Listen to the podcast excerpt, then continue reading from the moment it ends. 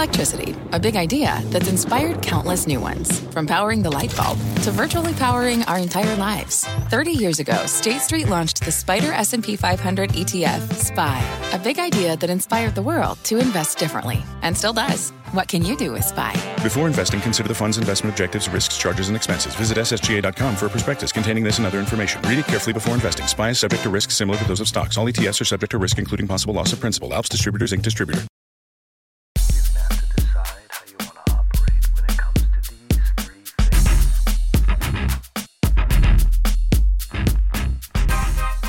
Chance to have worked, you know, with Steve and John and Ed and all the folks at Pixar for as long as I have, has had uh, trying to learn from that and appreciate what it really means to combine those things. A lot of people say that, like I'm into the arts and science together. Aren't we happy?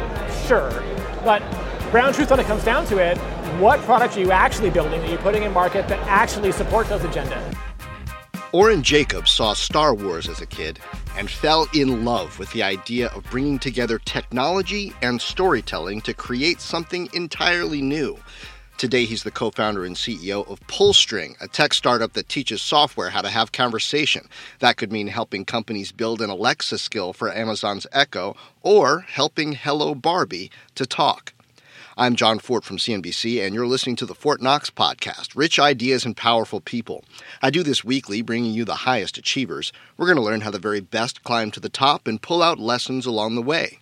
If that sounds good to you, make this a habit. Apple's podcast app is the most popular way to tune in, but there are all kinds of ways. Mainly just subscribe, and the internet can do the work for you. I caught up with Oren at Mobile World Congress in Barcelona, Spain, where he spoke to leaders in the tech world about laying the groundwork for the future of voice interaction with computers.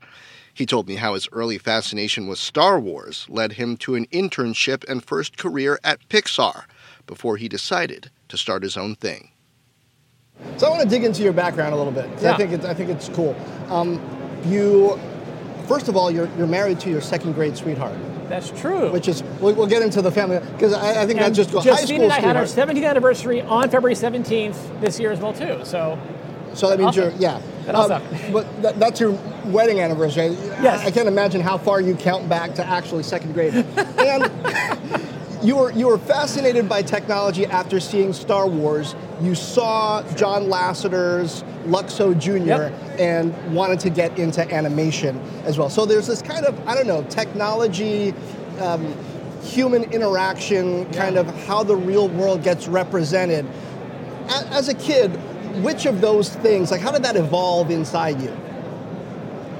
how long do we have for this podcast? Uh, A long time. I'll give you the give you the brief answer. Um, long time t- tapas. You're right. Um, technology, entertainment, yes, crossed very effectively in Star Wars and other films like that. Um, when I went to Berkeley, I was able to get an internship at Pixar and stayed there for 20 years. And while working there, technology and creativity crossed there unlike any place else on the planet. Um, and I think that while spending so long working in working with computers and technology to help things move, which is what Pixar does, we and I use computers and technology to help things talk, which is what Pullstring does. So there actually is quite a resonance in the approach to combining those two fields, humanities and science, together. Um, I just always found that very interesting um, to work in that area because your your success case, in the case of Pullstring, is does someone enjoy talking to their Alexa skill, Google Home Action? If they did, they're going to come back, and that's the win condition, not as some proof that the computer science is right or not. And the appreciation and celebration of the arts and science together has always been as part of what I've enjoyed doing, uh-huh. and I've been very lucky to do that now for 30 years of my career. I, I was based out in Silicon Valley for about 14 years. The first two companies I was given to cover at the San Jose Mercury News were Adobe and Apple. Because. I was a cub reporter and they, Yeah. they want to give me the important stuff. Back in the year 2000, Adobe and Apple was like, why don't you take those, right? And that intersection. Little did they know. Exactly, right? Lucky me. Yeah. Uh, that intersection between the Yeah. humanities and science is something that I used to hear from Steve Jobs all the time. And of course, he wasn't exactly a founder of Pixar. He kind of picked it up in a fire sale, right? But from Lucasfilm, right?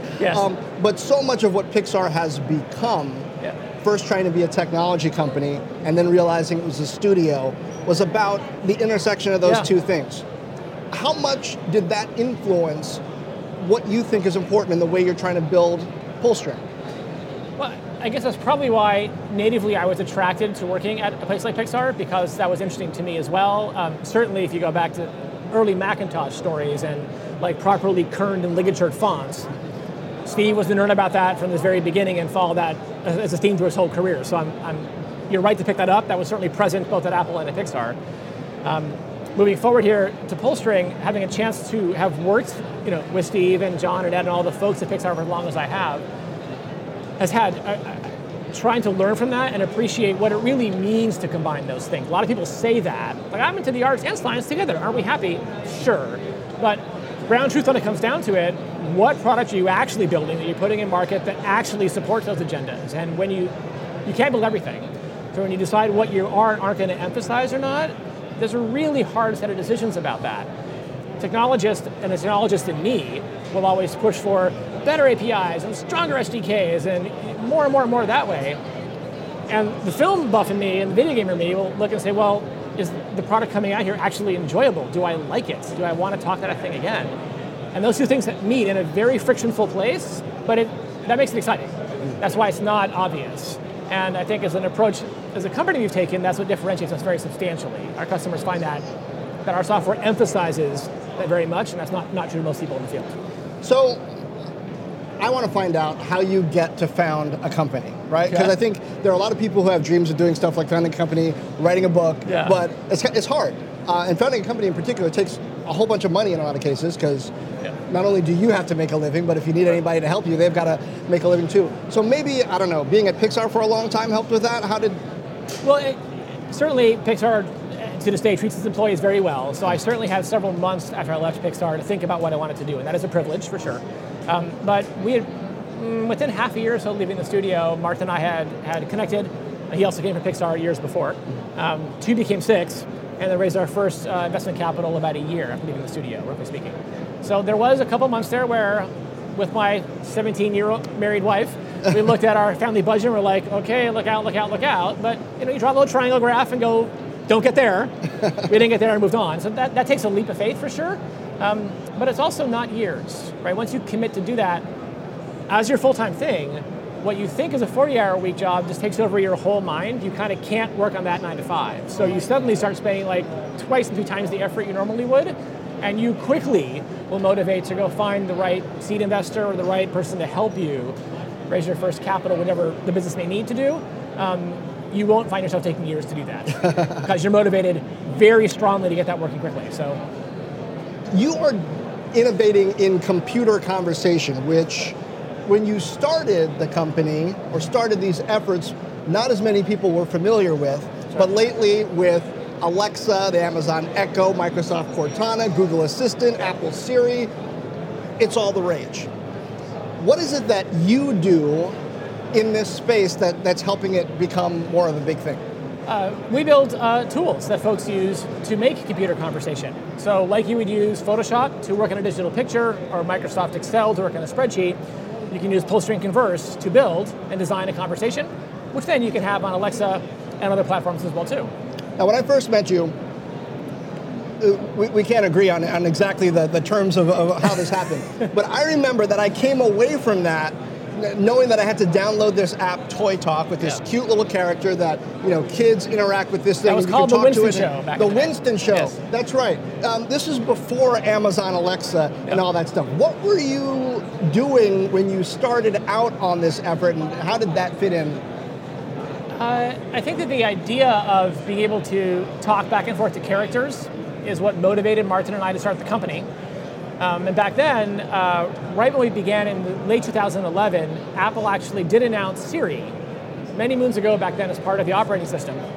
Uh, but we, no one had taken that like in an entertainment angle or particularly tried to build really credible, like high fidelity conversation. It was very sort of utility and fact based. So we began um, building entertainment products in the children's space. The Winston Show was one of those. Um, the company evolved to work with Mattel to work on the Hello Barbie Talking Barbie doll um, and do many other products with partners in the years since then. And then a couple years ago, Amazon Alexa happened, Google Assistant happened, Cortana happened, and the space opened very broadly. Um, and so now the software that we built to create computer conversations what we sell as a company um, to large companies and enterprises who want to build themselves.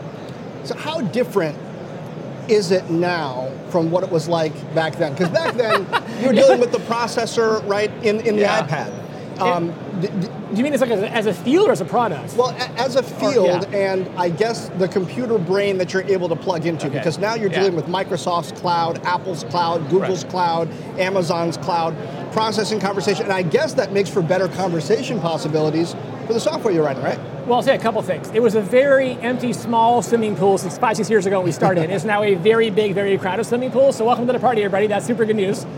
Um, but back then, Siri was out, and there was one or two or three companies just dabbling in the space. And now that the large technology giants are all in, it's changed a lot of ways. So you highlight a couple. One is that speech recognition accuracy is very good now. Um, for uh, normative, accented, main languages across the globe, you're talking about 95% or better accuracy rates. That was not the case at all five years ago. Um, intent recognition, how well computers can under, not only just hear the words you say, but understand what you're saying, has also gotten way better as well too. All the companies you mentioned offer those capabilities, broadly speaking.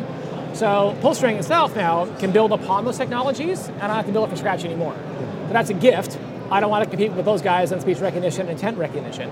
But I do want to really help build great, exciting, entertaining conversation that folks want to talk to. So we focus in that area specifically now. And that's really different than five years ago. That was not there at all. Second grade was a big year for Oren. I mean, his life started to take shape. As our conversation continues, we connect the dots on education and dealing with the unexpected.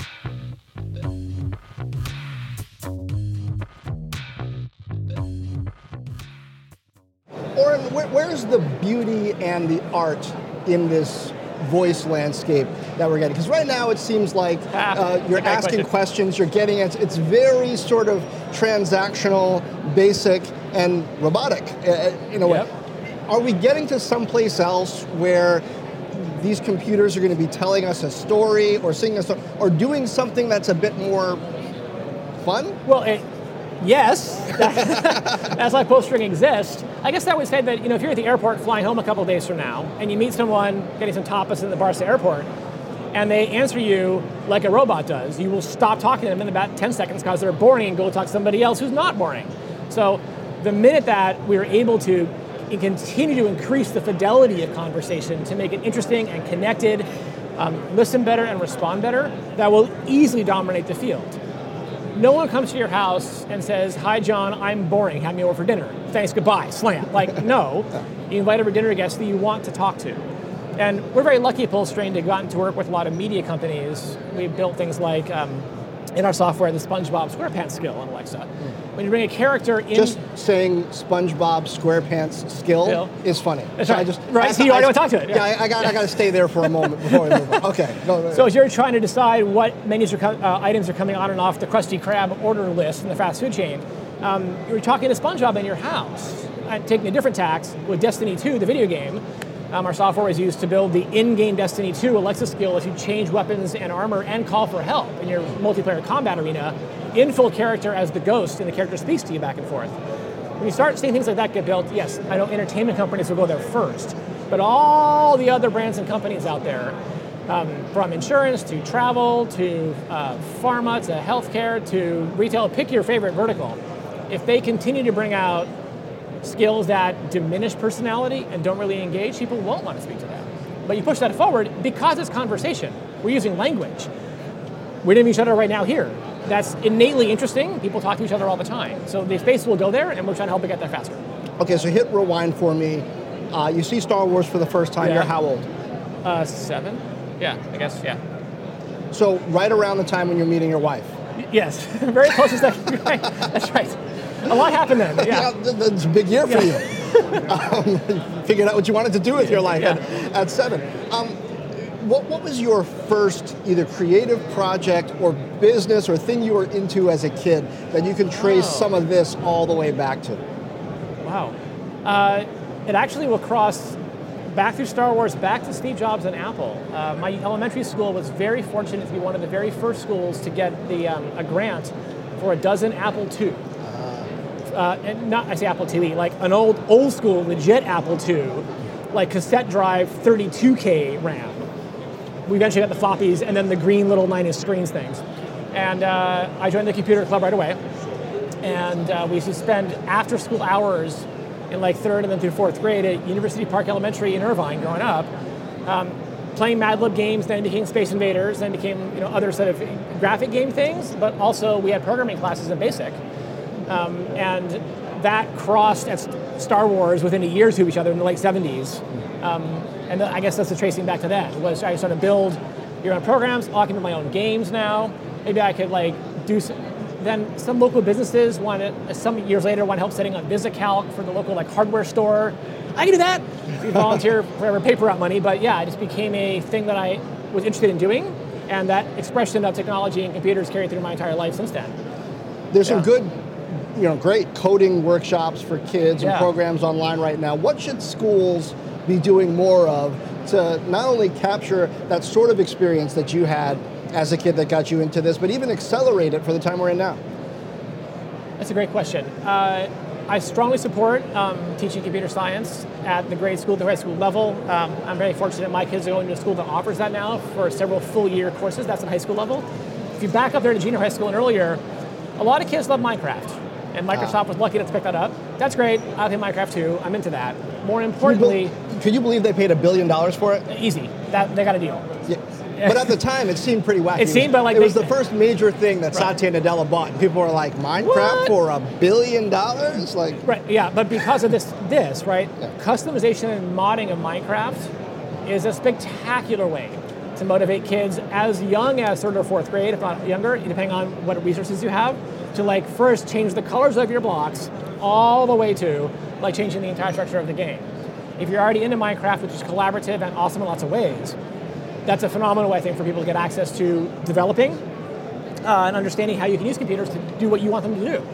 So that's what my kids are guilty of Minecraft modding pretty heavily as well too. To try to bring these things together, are we ever going to get to the point where we are coding by talking? Interesting question. Um, I have had that conversation a couple of times. I think we're still a little far from that because of the specificity with which one tries to code.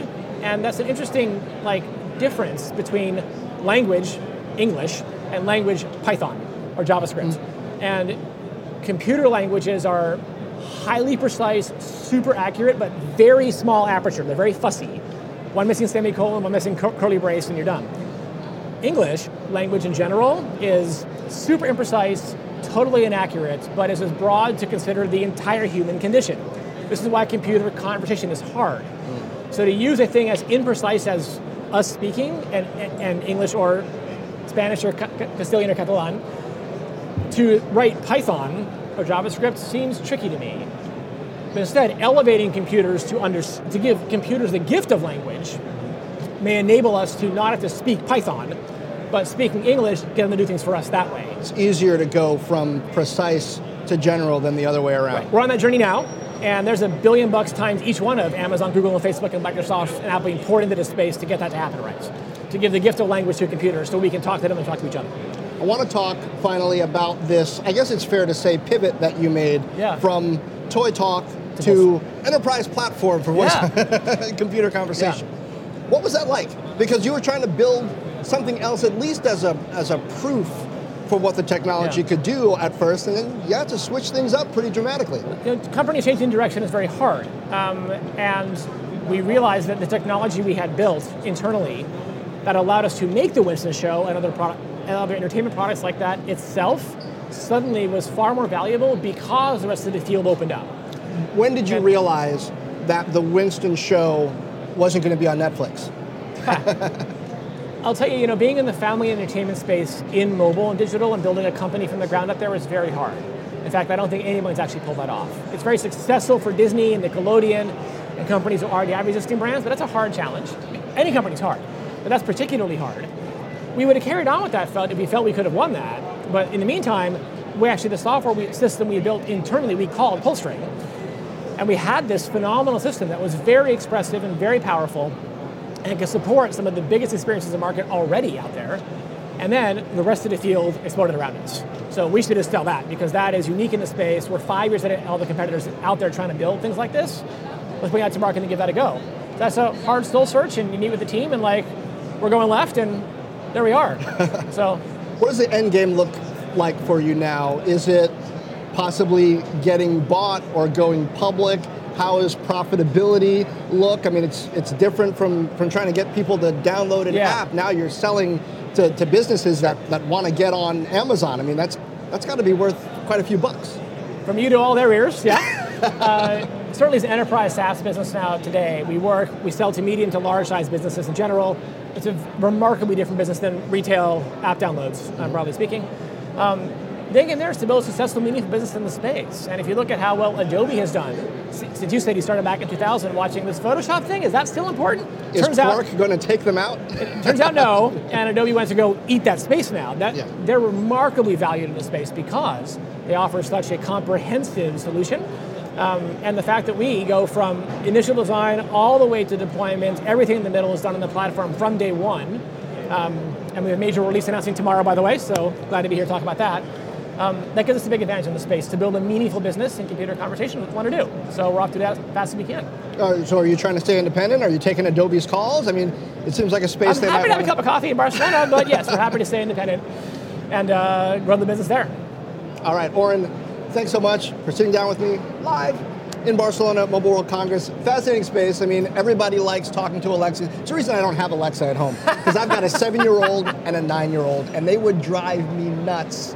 So I, I have to tell you, when we unboxed our first Echo, Yeah. and I plugged, got it working and said, hey, you know, Alexa, this, that, and the other, my daughter walks over, hey, Alexa, can I order one gallon of chocolate ice cream? Boom, boom, add it to your list. hey, Alexa, can I order 10 gallons of chocolate ice cream? Boom, boom, and you look, hey, Alexa, can I get a 100 gallons? Like, tell me, what are you doing? So yes, your kids will immediately attach to it that fast, and you will then go delete, delete, delete on your Amazon Fresh list right after that fact. That's why I don't have one. Yeah. Siri I can control, right? She only responds to my voice. They have to ask. They have access to her. Alexa, man, she's crazy. I can't. I can't let her in. Wait, Oren, thank you. Thank you very much, Jon. Appreciate it. I think it's cool how technology and creativity were woven so much into Oren's experience, and that combination of George Lucas and Steve Jobs. If you didn't catch it, Pixar was actually born out of Lucasfilm, and Oren had been inspired by Star Wars, so it all ties together. I'm Jon Fortt from CNBC. This has been Fortt Knox Rich Ideas and Powerful People. Subscribe on Apple's podcast app or wherever fine podcasts are distributed. Check out the reviews on iTunes. Leave me a note. Also, subscribe to the Fortt Knox channel on YouTube. That's F-O-R-T-T-K-N-O-X dot com slash YouTube. Follow me, Jon Fortt, on Facebook and Twitter. There you'll see video from some of these interviews, and you can say hi to me live, usually Wednesdays at 2 p.m. Eastern. There, I'll tackle some of the most interesting business and economic issues with a little help from my friends at CNBC and from you. Just go to YouTube and search for Fortt Knox, or go to Facebook or Twitter and search for Jon Fortt and follow me. Meanwhile, share this, tell a friend, drop me a note on Facebook, Twitter, YouTube, or ForttKnox.com, and as always, thank you for lending an ear.